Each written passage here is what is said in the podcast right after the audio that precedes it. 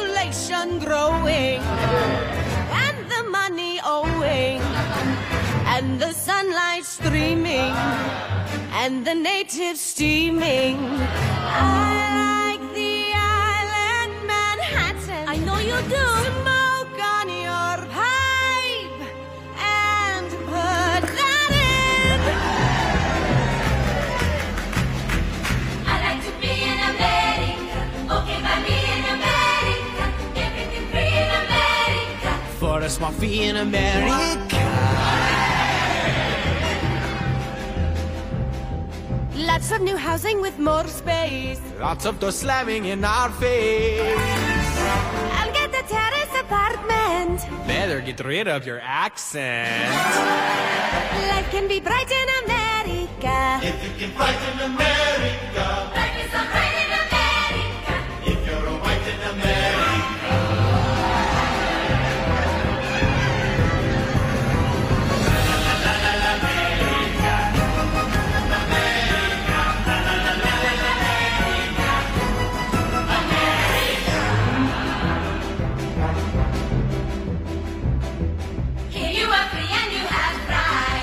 pride. You stay on your own side. Free to be anything you choose. Free to wait tables and shine shoes. I like to be in America. Okay, by me in America. Everything free in America. For a small fee in America.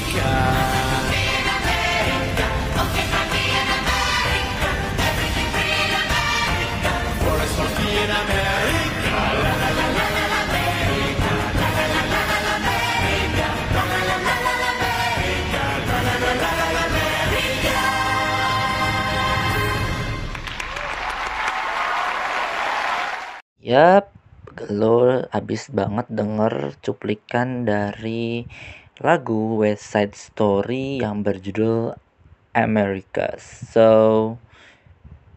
yap kita opening dulu. Kenapa gue eh, ngomongin tadi apa pre-opening ini itu tadi nyebutin lagunya West Side Story dari Amerika kan eh, lagunya Amerika karena eh apa namanya drama musikal ini bukan drama musikal semacam Broadway ya gitulah bukan drama musikal sih drama musikal West Side Story ini pernah ya lagunya itu yang Amerika itu dinyanyiin sama eh kalau kita sebut mendiang Naya Rivera. Naya Rivera itu adalah pemain Glee yang eh, memeran yang dia memerankan si Santana Lopez dan dia baru aja meninggal hmm, mungkin udah seminggu yang lalu. Dia ditemukan eh, sangat terpukul kita semua karena dia meninggal. Setelah dia si Finn atau kita bisa sebut Corey Monteith dan satu lagi si Park Kerman tapi gue lupa nama aslinya Mark Selling ya nama aslinya Mark Selling. So ya gue melakukan kenapa lagu itu yang gue putar? Karena gue mau tribute mereka.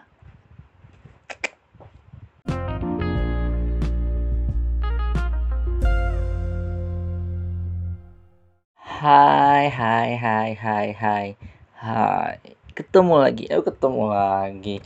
Lo mendengar lagi gue JJ di podcast Historia JJ history political issue and my real life chat. So gue hari ini akan bahas yang namanya hmm negeri Paman Sam yang kita kenal kalau bisa negeri Paman Sam atau Uncle Sam. So ya gue akan bahas itu dan eh, emang tuh janji gue kemarin kan janji gue kemarin ngebahas revolusi Amerika. Nah, revolusi Amerika ini gue akan bahas dari hmm, sebelum revolusi, sebelum terjadinya revolusi dan habis itu bangsa Eropa datang yang mengkoloninya, mengkolonisi uh, pokoknya si itu siapa namanya Amerika juga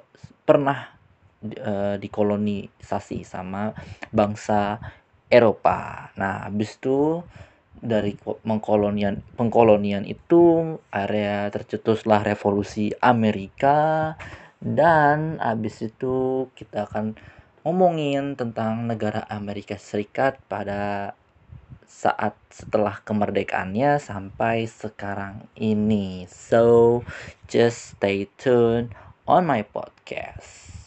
Check it now. Check it, check it now. Check it out.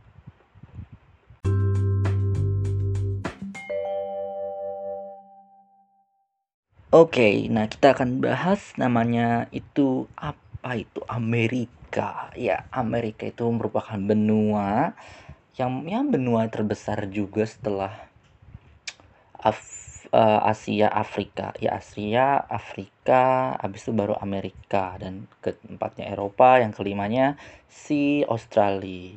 So, dia merupakan juga benua yang lumayan besar, terbagi atas Amerika Utara, Tengah, dan Selatan. Oke, okay. uh, eh, Amerika ini dulu benua yang ditemuin sama yang namanya Christopher Columbus ya.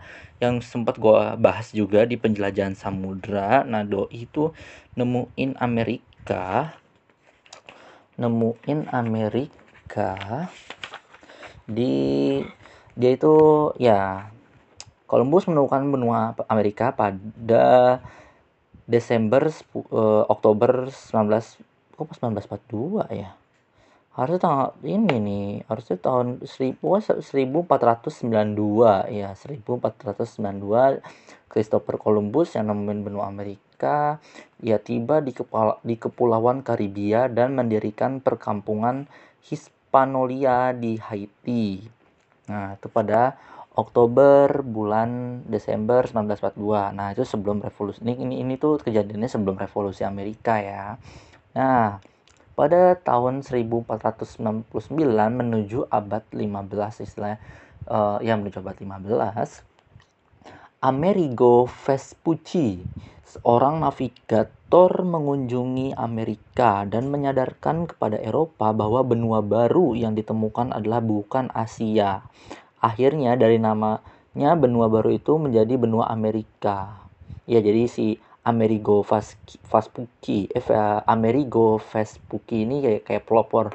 Uh, ini tuh bukan si bukan Asia yang kita temuin, bukan Asia lagi, bukan uh, ya bukan Asia, tapi melainkan benua baru, melainkan benua yang terpisah dari namanya Asia. Akhirnya nama beliau yang diabadikan sebagai nama benua Amerigo. Dari kata Amerigo jadi menjadi Amerika. Amerik Amerigo Amerika ya Nah, orang-orang Eropa banyak yang bermigrasi ke benua baru itu. Orang-orang Puritan dan Protestan dari Inggris beramai-ramai ke Amerika karena terjadi tekanan dari pihak gereja Anglikan. Kaum ini dinamakan The Pilgrim Fathers. Nah, yang gue kemarin sebut juga, yang kemarin gue bilang di revolusinya Inggris, revolusi industri karena ya si di sejarahnya Inggris pun akhirnya eh, orang-orang uh, ini mau nggak mau be, ke Amerika, ke bermigrasi ke benua Amerika karena uh, dapat tekanan dari si gereja Anglikan di Inggris. Nah, setelah si uh, siapa namanya kaum-kaum Puritan itu rame-rame ke Amerika karena tekanan dari gereja Anglikan di Inggris. Uh, terus orang-orang Inggris ini tinggal di Jamestown uh, di negara bagian Virginia. Kalau kalian tahu uh, Amerika itu kan punya negara banyak negara bagian. Nah, nama negara bagian itu dia dia, dia tinggal di kota Jamestown uh, di Virginia. Nah, ta tahun 1600 sampai 1750 tebat, uh, tepatnya satu abad 50 tahun, sudah terbentuk 13 koloni di sepanjang pantai barat Amerika. Pada 1644 Inggris mengusir orang-orang Belanda tersebut dan mengganti nama New Amsterdam menjadi New York. Oh, mungkin pada uh, pada ya kan karena si siapa namanya orang-orang uh, si orang-orang Puritan itu kan memang orang-orang Belanda ya kan. Nah, nah makanya sini sebut Inggris mengusir orang-orang Belanda tersebut. Hmm, menarik. Bentar, bentar, bentar, bentar. Oke, gue ralat dulu aja. Gue ralat dulu karena gue belum tahu ini apa uh, persisnya. So, kita cancel tadi statement gue sebelum itu. Nah, nah sekarang ada para kolonialis di, diperbolehkan membuat hukum, mengadakan perjanjian dan menunjuk seorang gubernur, tetapi harus membayar pajak ke pemerintah Inggris. Nah, pada tahun 1756 sampai 1763, Perang tujuh tahun di benua Amerika antara Prancis dan Inggris memperebutkan daerah jajahan di, di Amerika dan di India. Inggris mendapatkan jajahan di Amerika dan India. Selain itu, Inggris mendapatkan mendapat Florida dari Spanyol. Nah, itu sebelum revolusi Amerika. Nah, di, uh, habis itu, uh, di sini gue nyebutin akan nyebut koloni bangsa Eropa di Amerika. Pada tahun 1541, orang orang Prancis bernama Jacques Cartier mendirikan perkampungan di Quebec, sekarang negara bagian Kanada. Dia masuk Quebec itu masuk ke Kanada sekarang. Nah, orang-orang Inggris mendirikan daerah-daerah koloni di Virginia, Maryland, dan New England. Yang gue bilang tadi, dia negara bagian Virginia, Maryland, dan New England. Nah, kalau orang-orang Belanda mendirikan koloni di timur New England dengan nama New Amsterdam. Nah, orang-orang Spanyol mendirikan daerah koloni di Amerika bagian barat. Nah, mungkin yang tadi gue bisa itu nih di sini ada uh, apa namanya? di si benua Eropa eh, si benua Eropa si benua Amerika ini karena pertama kali ditemuin habis itu ada apa orang-orang orang-orang Eropa kayak ngumumin kan dari si Americo Vespucci itu ngumumin kalau menemukan benua baru dan akhirnya orang-orang Eropa berbondong-bondong terutama kaum Puritan dari gereja Anglikan itu. Nah sehingga ada juga orang Belanda dia tuh e, diriin koloni di timur New England yang namanya New Amsterdam. Nah tapi karena si Inggris ini memperluas daerah jajahannya maksudnya menda, me, men, memperluas daerah koloninya Ing, uh, Inggris mengusir orang-orang Belanda dan mengganti nama New Amsterdam menjadi New York pada tahun 1644 gitu guys so kita lanjut ke ini ada ada orang-orang Spanyol mendirikan daerah koloni di Amerika bagian barat. Nah, Amerika bagian barat itu kayak Florida, terus kayak Los Angeles, ya Los Angeles maksudnya Florida. Terus ada daerah daerah mana ya? Gue lupa lagi. Negara barat. Wait nanti gue bakal sebutin di air aja negara negara bagian barat Amerika tuh ada apa aja.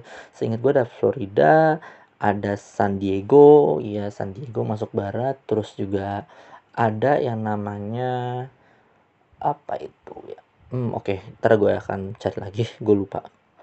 Oke okay masuk ke revolusi Amerika. Nah, revolusi Amerika ini pada tahun 1765 Inggris memperlakukan berbagai macam pajak dan bea materi materai di Amerika seperti Stamp Act. Jadi kayak setiap undang-undang, setiap hukum itu pasti belakangnya act ya ya STEM Act, terus ada Sugar Act, ada Thousand Act. Nah, di sini gue bilang ada pemberlakuan bea patera materai segala dokumen resmi. Jadi kayak ini cikal bakal juga ya kayak misalkan di Indonesia juga kan ada yang namanya bea materai ada kita kalau apa apa biar surat itu resmi harus pakai materai pakai materai dan materai gitu nah kalau habis itu ada Sugar Act pajak setiap impor gula ke Amerika nah jadi kalau uh, apa namanya ada ada ada pajak di kalau misalkan uh, apa Amerika mengimpor nah di situ ada pajaknya. Si Inggris yang mungut gitu. Dan ada Thousand eh ada Townsend Act. Ya, ini Townsend Act itu pajak timah, cat, gelas dan kertas. Nah selain itu teh juga dikenakan pajak yang namanya Tea Act. So, pihak koloni menuntut perwakilan di parlemen Inggris dengan semboyan no taxation without representative. Namun tuntutan ini tidak digubris. Jadi kayak misalkan pihak koloni itu kayak nggak suka nih Amerika uh, apa sih? Ya walaupun mereka orang Inggris tapi mereka juga dikenain pajak cuy. Karena mungkin anggapannya tuh mereka itu bukan udah bukan udah bukan merupakan negara uh, warga negara Inggris lagi karena ya gitu. Oke, tahun 1774 tiga kapal teh Inggris berlabuh ke Boston, Amerika. Boston, Boston, iya ngomongnya Boston, Boston, Amerika. Tapi orang Amerika diharuskan membayar teh ini sehingga mengakibatkan kemarahan orang Amerika yang tadi gue bilang, wow, tadi tuh. Teh dari kapal tersebut ditumpahkan ke laut oleh orang Amerika yang menyamar sebagai suku Indian. Peristiwa ini dinamakan dengan Boston, Boston Tea Party. Inggris marah dan mengeluarkan Coercive Act sebagai undang-undang paksaan terhadap koloni Inggris. Pada tahun yang sama, perwakilan 13 koloni mengadakan Kongres Kontinental I di mana menghasilkan kesepakatan mendirikan asosiasi kontinental untuk melawan embargo Inggris. Nah, Eh, setahun kemudian Kongres Kontinental II juga diadakan oleh perwakilan 13 koloni yang menghasilkan kesepakatan akan dibuat kerjasama militer jika terjadi perang kemerdekaan. Pada tanggal 23 bulan Agustus pada tahun yang sama 1775, King George III mengeluarkan maklumat bahwa koloni sedang melancarkan pemberontakan.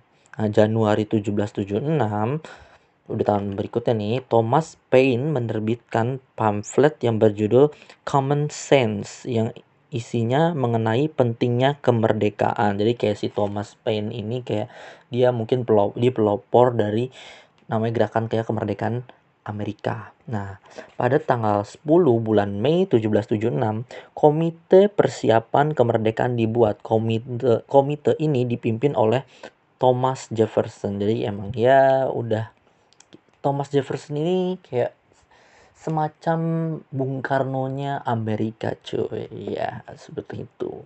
Nah, tahun 1775 sampai 1778, 3 tahun tepatnya, Boston Tea Party menyulut perang kemerdekaan Amerika dan akhirnya Inggris yang dipimpin Jenderal Cornwallis Cornwallis bahasa bahasa Indonesia banget ya Cornwallis ya gitu ngomongnya kalah dengan kaum koloni.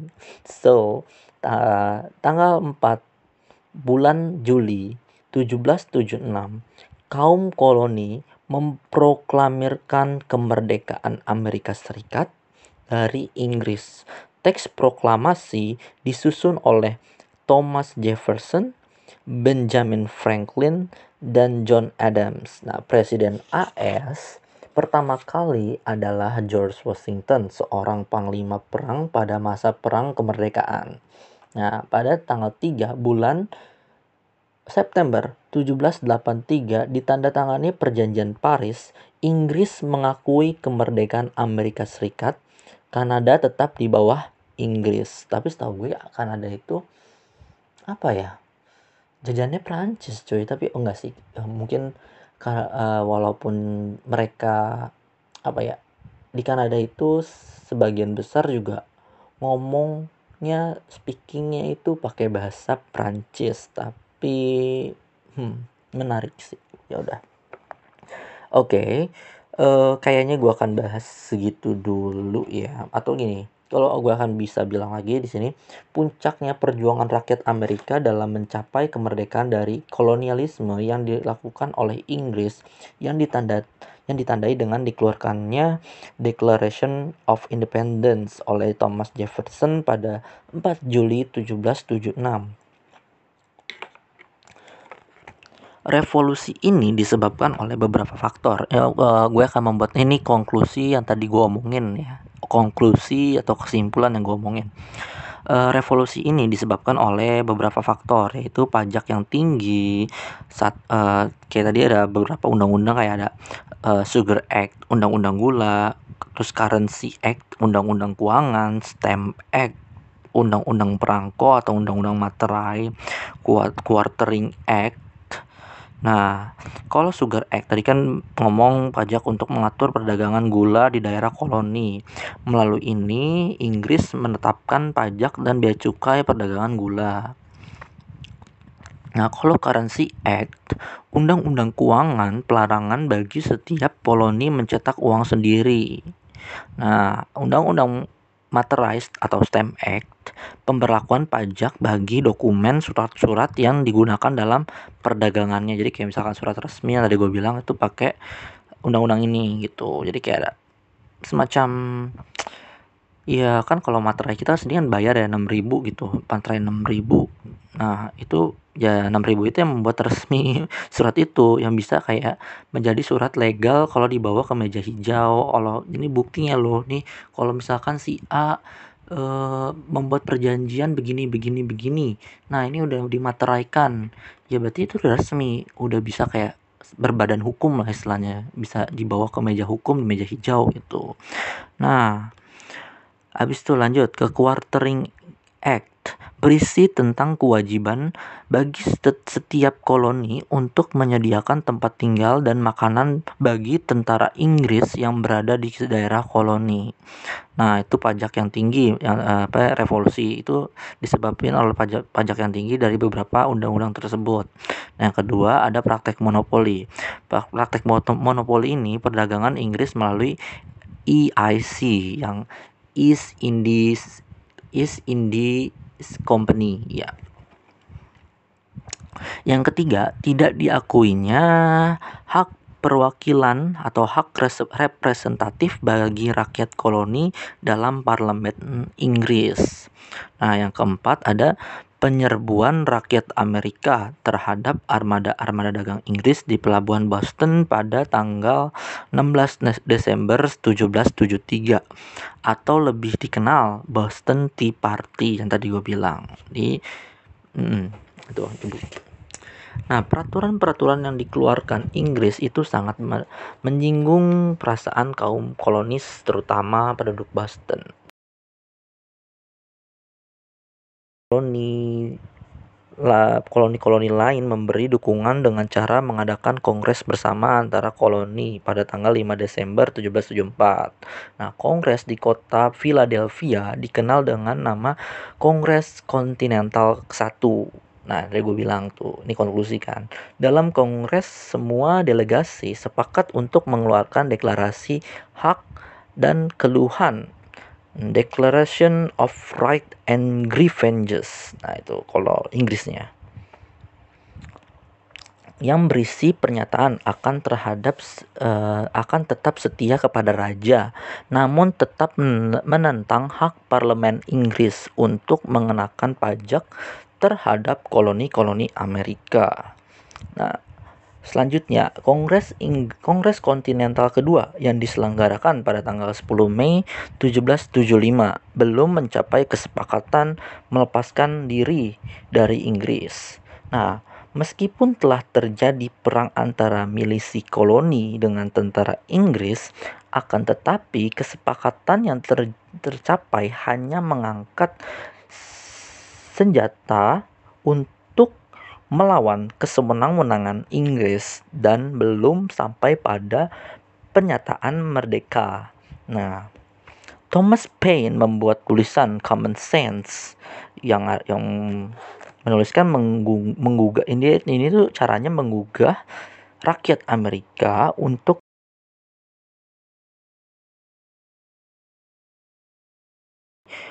keberadaan media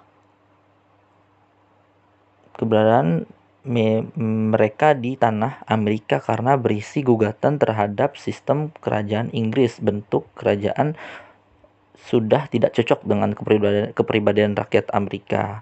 Pemerintah baru berbentuk republik yang ber, yang diperintahkan oleh rakyat Amerika sendiri. Dengan demikian, uh, siapa ini? perlu dia dilakukan pernyataan di eh, pernyataan kemerdekaan dari tangan Inggris tulisan Paine menarik 150.000 pembaca dan mempengaruhi rakyat untuk mendesak kongres masing-masing koloni untuk menyatakan kemerdekaan.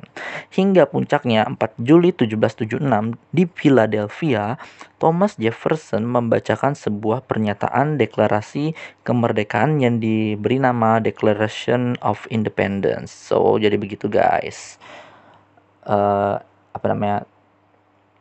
Gue tadi bingung nih kayak sedikit ada apa jeda gitu. Mungkin gara-gara HP gue mati nih. Gue kesel banget jadinya. gue bikin konklusi tapi HP gue mati. So, itu konklusinya. Nah, gue akan habis itu gue akan bahas Amerika pada setelah pada saat setelah kemerdekaan sampai saat ini. So, gue minta maaf kalau agak kurang jelas atau agak kepotong atau agak atau gimana pun itu karena ini gue rada kesel juga sebenarnya kalau misalnya gue dari ulang juga atau gue ngedit-ngedit lagi gue udah capek sebenarnya karena ini malam juga. Kalau gue setiap bikin podcast pasti malam. Ya mau gimana lagi? Jadi gue say sorry banget Uh, kurang perfect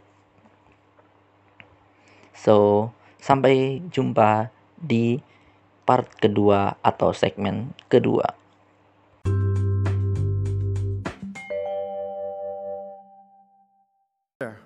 We will make America strong again. We will make America wealthy again. We will make America proud again. We will make America safe again. And yes, together, we will make America great again.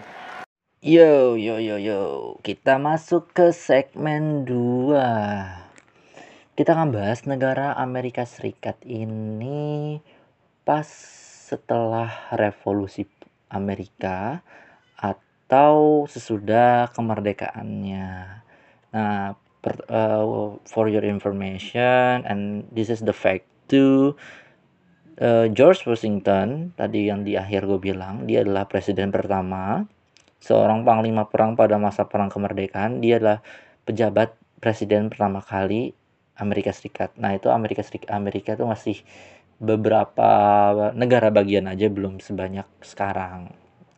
Nah eh, toko-toko yang kemarin eh, kemarin yang tadi gue bilang juga di segmen satu itu tuh ya kayak misalkan siapa ini ya gue bilang Thomas Jefferson eh, terus John Adams. Nah mereka juga akan menjadi the next apa ya the next presiden Amerika di tahun-tahun berikutnya gitu. So tuh for your information. Nah ini gue di sini akan bahas yang kayak kejadian-kejadian pentingnya aja timeline timeline pentingnya aja di eh, setelah kemerdekaan Amerika itu sendiri. Nah, pada tahun 1791 mendekati abad ke-18 Bill of Rights menjadi undang-undang di Amerika Serikat. Yang Bill of Rights ini setahu gue itu tuh kayak semacam piagam HAM-nya, piagam HAM gitu.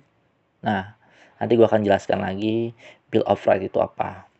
Nah, ya benar kan itu kalau pas tadi gue baca-baca lagi, kalau si eh, Bill of Rights ini tuh tentang eh, hak-hak gitu, kayak hak asasi manusia juga termasuk gitu. Nah, tahun 1812 sampai 1814 perang Amerika Inggris Inggris diblokade ekonomi oleh Napoleon sehingga hanya bisa berdagang dengan AS. Duh kesel banget gue emang kalau udah pagi-pagi. Ini gue gue tadi malam gak sempet buat ngepodcast lagi karena gue lagi ya anak rebahan terus ya baca-baca yang lain. Dan sekarang udah pagi dan mau nggak mau keselnya adalah banyak yang lewat sih itu di depan rumah gue dan akhirnya berisik masuk sini. Jadi lu denger kan kayak suara tukang roti, eh, petot petot petot petot. Nah, itu tukang roti tadi lewat. Aduh, so tadi nah ini ada tahun 1812 sampai 1814 perang Amerika Inggris. Inggris diblokade ekonominya oleh Napoleon sehingga hanya bisa berdagang dengan AS. Amerika menyatakan dirinya netral terhadap masalah di Eropa. Inggris tidak suka melihat hal ini dan merencanakan monopoli perdagangan di Amerika. Inggris pun kalah di Perang Amerika Inggris itu. Nah, tahun 1823, negara koloni milik Spanyol di Amerika Tengah dan Selatan merdeka. AS perlu melindungi negara-negara Amerika Tengah dan Selatan dengan mengeluarkan doktrin Monroe pada masa Presiden James Monroe. Isinya adalah, nah ini dok, doktrin Monroe tuh sering banget nih keluar-keluar di ujian-ujian yang berisi ini AS tidak ikut campur masalah selain Amerika atau istilah Amerika for the Americans, politik isolasi. Seluruh wilayah Amerika menjadi keluarga Amerika di bawah kepemimpinan, AS atau dalam kurung Pan Amerika. Nah, Tahun 1846 sampai 1848 berlangsung selama 2 tahun Perang Amerika-Meksiko. Akhirnya, Amerika mendapatkan daerah-daerah yang dikuasai Meksiko. Nah, daerah selatan adalah daerah agraris yang menjalankan perbudakan. Daerah selatan ingin perdagangan bebas. Corak sosial adalah banyaknya tuan-tuan tanah yang berkuasa dengan budaknya. Daerah utara adalah daerah industri yang mengandalkan industri dan anti perbudakan. Penduduk utara lebih demokratis. Nah, pada tahun 1852, buku Stowe yang berjudul Uncle Tom's Cabin. Buku ini menceritakan kekejaman perbudakan di AS dan menganjurkan dihapuskannya perbudakan. Nah, pada setahu gue pun dari di tahun awal apa kayak di iya di tahun awal di, ditemukannya benua Amerika pun udah udah ada perbudakan oleh si penemunya yaitu si si Christopher Columbus. Nah, si Christopher Columbus ini dia menemukan Amerika tapi dia juga melakukan perbudakan terutama pada kaum kulit hitam setahu gue. Oh enggak, uh, maaf, maaf. Pada kaum Indian. Ya, pada kaum Indian saat itu. So, itu buku Beherstow, buku Beherstow tahun 1852, tahun 1861, Presiden Abraham Lincoln diangkat menjadi presiden dan ingin menghapuskan perbudakan. Daerah selatan ingin memisahkan diri dan membentuk negara Confederated States States of America. 1861 sampai 1865, Abraham Lincoln menyatakan perang dengan Amerika Selatan terjadilah perang sipil, civil war atau perang penghapusan perbudakan antara daerah selatan dan utara. Daerah utara dipimpin oleh Jenderal Grant dan Jenderal Sherman. Daerah sel selatan oleh Jenderal Lee. Daerah selatan mula-mula menang dalam perang sipil, namun akhirnya juga kalah karena blokade ekonomi yang dilakukan daerah utara. Daerah selatan tidak punya industri, sedangkan selatan sebaliknya hal ini eh, daerah selatan tidak punya industri sedangkan utara sebaliknya. Hal inilah yang mengakibatkan kekalahan daerah selatan. Pada tanggal 9 bulan April 1965, Jenderal Lee eh 1865, Jenderal Lee menyerahkan di Appomattox. Ya, tahun 1865 pada tanggal sama juga Abraham Lincoln dibunuh oleh orang selatan dalam pertunjukan opera. Nah, tahun 1866 perang sipil usai dan usai dan perbudakan dihapus. Orang negro yang dulunya adalah budak mendapatkan kebebasan dan hak warga negara. Keadaan daerah selatan kacau dalam hal politik dan ekonomi akibat kalah perang. Orang-orang dari daerah utara merebut posisi penting dalam pemerintahan di daerah selatan. Orang-orang ini dinamakan carpet beggar. Carpet beggar di daerah selatan timbul gerakan Ku Klux Klan yang melakukan teror dan pembunuhan sadis terhadap terhadap carpet beggars dan orang-orang negro. Nah, ya itu uh, kalau sampai sekarang Ku Klux Klan itu apa ya di Amerika tuh kayak supremasi kulit putih lah. Jadi orang-orang kulit putih lah yang lebih berkuasa gitu istilahnya. Nah, tahun 1898, Perang AS Spanyol untuk merebut daerah Kuba dan Filipina. Doktrin Monroe tidak berlaku lagi, apalagi setelah merebut Hawaii. Nah, AS menang dalam Perang AS Spanyol dan mendapatkan Filipina. Sementara Kuba merdeka. Tahun 1903, AS membeli hak penggalian terusan Panama dan mengakui kemerdekaan Panama agar dapat memiliki hak atas terusan Panama. Tahun 1914, eh, 11 tahun kemudian terusan Panama selesai. Tahun 1917, AS ikut dalam Perang Dunia I karena kapal dagangnya ditenggelamkan oleh Jerman. Nah, tahun 1929, AS mengalami Great Depression atau disebut juga Malaise. Di, Malaise diakibatkan kelebihan produksi, macetnya kredit, dan banyaknya pengangguran. Tahun 1933 sampai 1338, New Deal menjadi program Presiden uh, FD Roosevelt untuk menga- mengatasi krisis ekonomi. Program tersebut dari Agricultural, Agricultural Adjustment Act, Civilian Conservation Corps, Tennessee Valley Authority, National Recovery Administration. Nah, itu program-program program-program New Deal yang dibentuk oleh program eh, Presiden FD Roosevelt. Nih, gue sebut ulang lagi. Agriculture Adjustment Act Civilian Conservation Corps, Tennessee Valley Authority, and National Recovery Administration. Nah, tahun 1941 sampai 1945, AS ikut dalam Perang Dunia Kedua dan menjadi pemenang. AS menjadi negara besar dan berpengaruh di dunia selain Rusia pada saat itu. Nah, masa setelah Perang Dunia II. Nah, ini, ini menarik nih. Tahun masa masa Perang Dunia II itu kayak dia tuh sama Rusia dan Rusia dan Amerika itu tuh eh, kayak perang tapi malu-malu kucing. Nah, perang malu-malu kucing ini disebut juga perang dingin. Nah, oke, 1965 sampai 1975, AS ingin mengalahkan Vietnam dalam perang Vietnam, namun gagal. Puluhan ribu pasukan AS ditarik dari Vietnam. Nah, tahun 1974, skandal Watergate, skandal pencurian dokumen memaksa Presiden Richard Nixon mengundurkan diri. Jadi eh, waktu pas 1974 juga udah ada tuh yang namanya impeachment impeachment yang kayak wah ini si Presiden Richard Nixon itu pantas untuk di impeachment karena skandal eh, karena si presiden juga tahu presiden ini tahu diri akhirnya kayak ah udah deh gue gue gak mau ribet. Akhirnya dia kayak eh, lebih elegan itu mengundurkan diri. Lain bedanya kalau sama yang presiden-presiden kemarin yang di impeach tapi apa ya mereka melakukan pembelaan kalau mereka tuh nggak salah mereka tuh benar gitu. So ya gitulah nah itu dari tahun 1974 si presiden Richard Nixon mengundurkan diri. Nah tahun 1980 enam tahun kemudian skandal Iran kontra. Nah Iran kontra. Iran menawan 52 warga negara Amerika Serikat.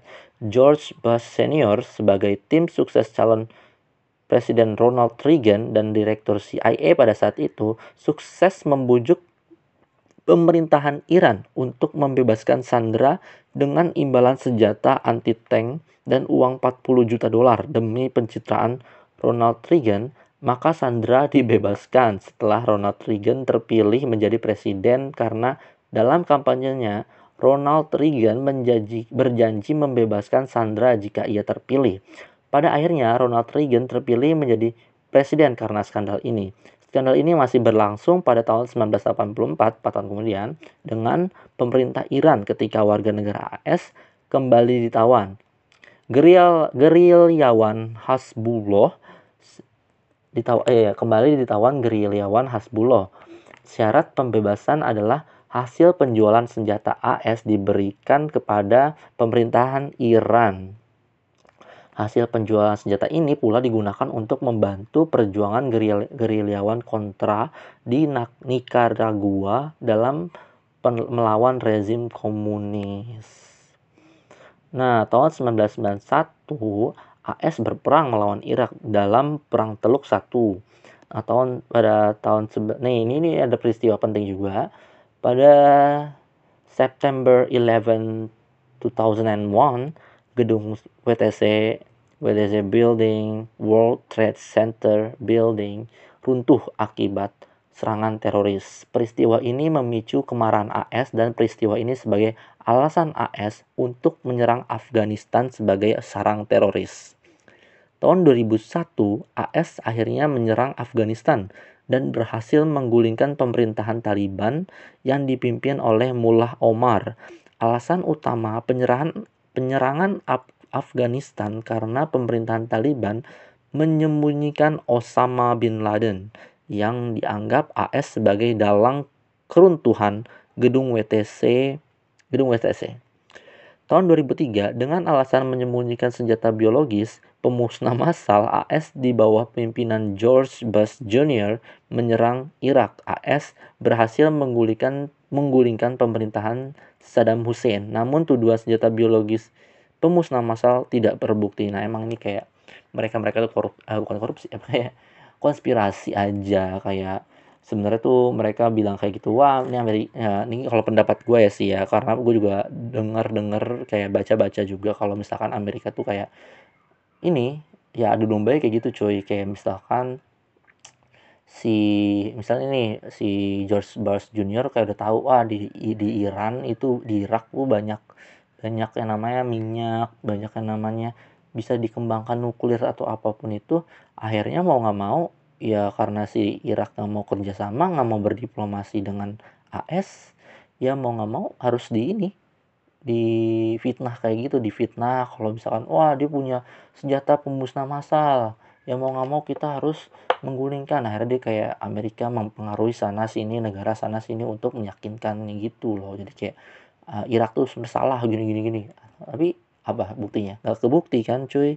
Nah ya nggak kebukti. Jadi mau ya gimana ya? Itu presiden kalau kata gue nggak nggak etis banget mestinya itu di, di impeach kalau kayak gitu tuh. So ya seperti itu. Itu masa setelah perang dunia kedua ya kalau misal uh, misalkan uh, apa namanya ini gue akan tambahin lagi Uh, tahun 2003 kan itu. Nah, tahun 2005 tahun kemudian itu ada si siapa namanya? Gue lupa.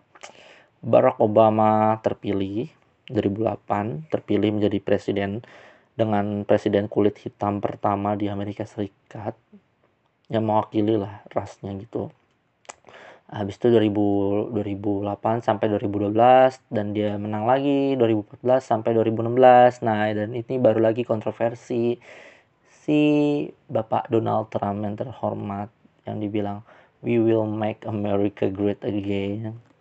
So yang kita bisa lihat akhir-akhir ini pandemi berhasil nggak sih dia dia tanganin cuy kayak 3 juta orang positif corona di Amerika tapi beliau kayak waktu kemarin kayak konsp apa ya, kayak cuma percaya konspirasi gitu-gitu dan dia nggak percaya sama dokter.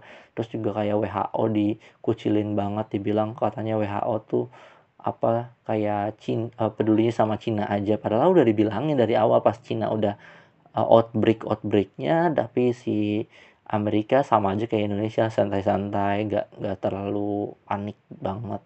Akhirnya pas udah masuk dan akhirnya mereka punya alat juga emang kayak misalkan alat swab test, alat PCR-nya itu banyak jadi kayak cepet kan dia buat tahu nih oh ya masyarakat gue nggak taunya nih uh, corona gini gini gini. Udah pada karantin di mandiri karena virus bakal mati tersendirinya kayak gitu katanya. Tapi kalau kuarantin dan keluar keluar ya sama aja bohong katanya gitu. So kayaknya itu dulu yang gue bisa sampaikan. Misalkan ada yang tidak jelas atau emang kurang kurang terdengar atau masih kayak ada selipan-selipan kata yang emang tidak terlalu ter, terlalu jernih suaranya kalian bisa tanyakan ke Twitter gua yaitu jeruk limo o-nya 4 jeruk limo o-nya 4 nah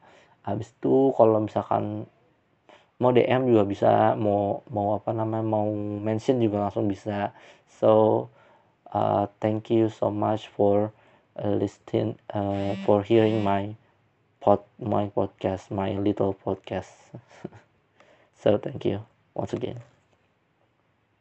Goodbye. See you at episode hmm, episode 12 ya uh, jadi ada 12 apa ada udah 11 episode sama ini jadi episode ke-11 kita akan bahas insya Allah itu revolusi revolusi Rusia so just stay tuned oke okay?